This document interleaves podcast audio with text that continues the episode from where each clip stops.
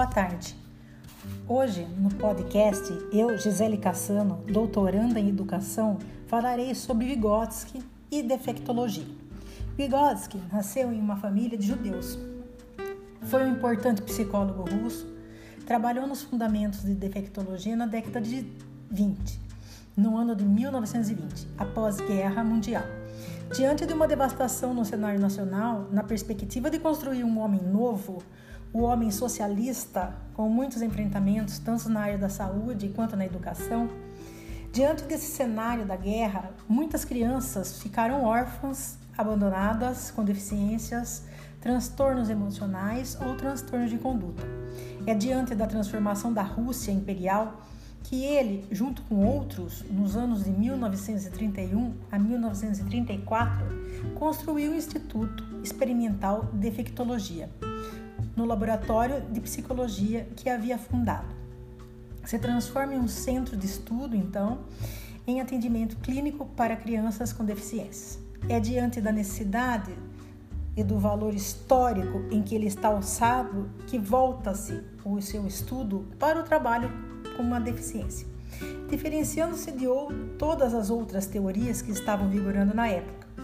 Vygotsky vai dialogar criticamente com vários teóricos que defendiam a tese das determinações biológicas do desenvolvimento, ao invés da influência do meio no desenvolvimento desta Nesse debate, o diálogo entre o fator biológico e o fator social no desenvolvimento. Então, para ele, o desenvolvimento biológico era menos importante do que a influência do meio no desenvolvimento da criança. Para a educação da criança mentalmente atrasada, é importante saber como ela se desenvolve. Não são importantes por si só a deficiência ou incompletude em si. O defeito, a falha, importa a reação que surge na personalidade da criança no processo de desenvolvimento em resposta à dificuldade com que aqui ela se defronta e que decorre dessa deficiência. A criança mentalmente atrasada não é feita apenas de lacunas e defeitos. Seu organismo, como um todo, se reconstrói.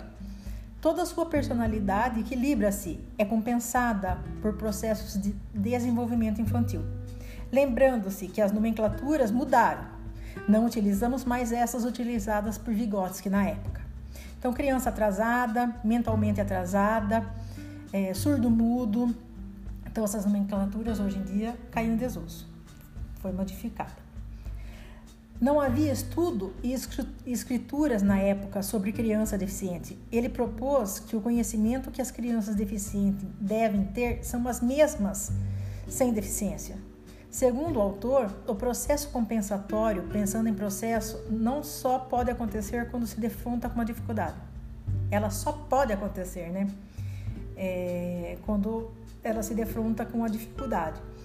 São possibilidades de superação da dificuldade. E a sociedade criar meios alternativos para que ele acessem o mesmo conhecimento que a totalidade dos indivíduos. Ou seja, Vygotsky fala sobre os caminhos indiretos, meios alternativos, estrutura do caminho direto.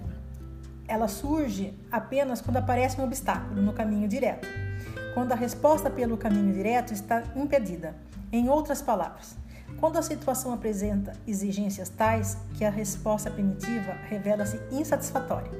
Por exemplo, criança cega utiliza-se do braille para aprender a ler. Criança surda a libras para falar. E as crianças tidas como normais também utilizam desses meios indiretos, né? Desses meios alternativos. Como, por exemplo, contar no dedo quando aprende a matemática. Utiliza-se, apoia-se nos dedinhos quando ainda não adquiriu a abstração matemática. Para Vygotsky, há duas questões que devem ser olhadas: o fator biológico da deficiência e o fator social ele inverte o fator de importância, dizendo que o defeito, a deficiência existem. Nós podemos superar a deficiência nas funções superiores. E essa se desenvolve nas relações sociais. É no social ou nas relações sociais que conseguimos desenvolver as funções mentais. São as relações sociais que são internalizadas e se transformam em funções psíquicas. Segundo Vygotsky, um sentido a menos não pode impedir o desenvolvimento diante da dificuldade, encontramos outros meios indiretos para superar a deficiência. Não só a criança deficiente precisa de meios indiretos, e sim todos nós. Por exemplo, também a fala egocêntrica. A criança muito pequena usa a memória como lembrança e depois utilizamos a memória como pensamento. Quando entramos diante de uma dificuldade, estamos diante né, de uma dificuldade, a criança, quando vai calcular, como eu já disse antigamente, utiliza as mãos, então ela vai interiorizar o que era auxílio externo, vai se tornar um auxílio interno. Interiorizando, vai se tornar um signo. Para Vygotsky, o deficiente não é indivíduo menos um sentido. Todo indivíduo está em processo de construção e desenvolvimento das suas funções absolutamente singular só muda as singularidades e o tipo de subjetividade que se manifesta cada desenvolvimento. Vai seguir um curso, cada desenvolvimento vai seguir um curso. Vygotsky critica o conceito de deficiência da sua época. Diz que a criança não tem deficiência dependendo das condições que ela está colocada. Ela é vista como deficiente, mas o defeito não está na criança. Ou seja, o que a sociedade chama de defeito e até os dias de hoje perdura é a não correspondência a determinados padrões sociais. É calcada na função elementar, naquilo que falta, no negativo, o mais importante da deficiência em se tratando de pessoas com deficiências. Para amenizar essa condição e a mudança de mentalidade da sociedade, isso só é fundamental no trabalho. A compreensão, a compensação social, a compensação social para Vygotsky não é tomada de consciência quanto à deficiência, de um lugar inferior ou da falta da própria falta né, que esse deficiente tem. Esses processos estão delimitados de acordo com a necessidade. Se a criança defronta com uma necessidade que ela não consegue superar por caminhos diretos, ela vai tentar superar por caminhos indiretos. O coletivo e a condição de desenvolvimento das funções psíquicas superiores é dado pelo coletivo para Vygotsky, que vai propiciar ou não ou vai impedir que esse desenvolvimento ocorra. Muitas vezes, o outro vai pensar pela criança deficiente, vai fazer por ela, até que ela mesma possa se fazer por si só. Vygotsky tem uma visão prospectiva do desenvolvimento, daquilo que pode ser alcançado, enquanto recurso houver, enquanto possibilidade ilimitados no desenvolvimento. Ele é contrário às visões minimalistas das concepções sensorialistas do desenvolvimento. Há um enfoque no desenvolvimento elementar, por isso, a palavra e o outro como apoio no processo de apreensão da realidade, como uma interação verbal e social. Sendo assim, para Vygotsky, a palavra é o primordial no processo de desenvolvimento das funções superiores para as crianças com deficiências. A criança se apoia na palavra do outro para compreender a realidade. Para o cego e o surdo, se apoiam também na palavra do outro para compreender a realidade. O suporte está no outro o outro vai fazer a realidade que ele não tem acesso diretamente, mas que ele vai ter acesso indiretamente. Ele vai perceber a realidade de outro modo, como já disse, pelos caminhos indiretos.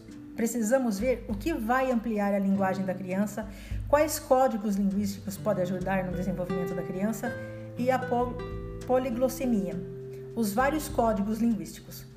Palavra e língua é o poder ao acesso ao conhecimento.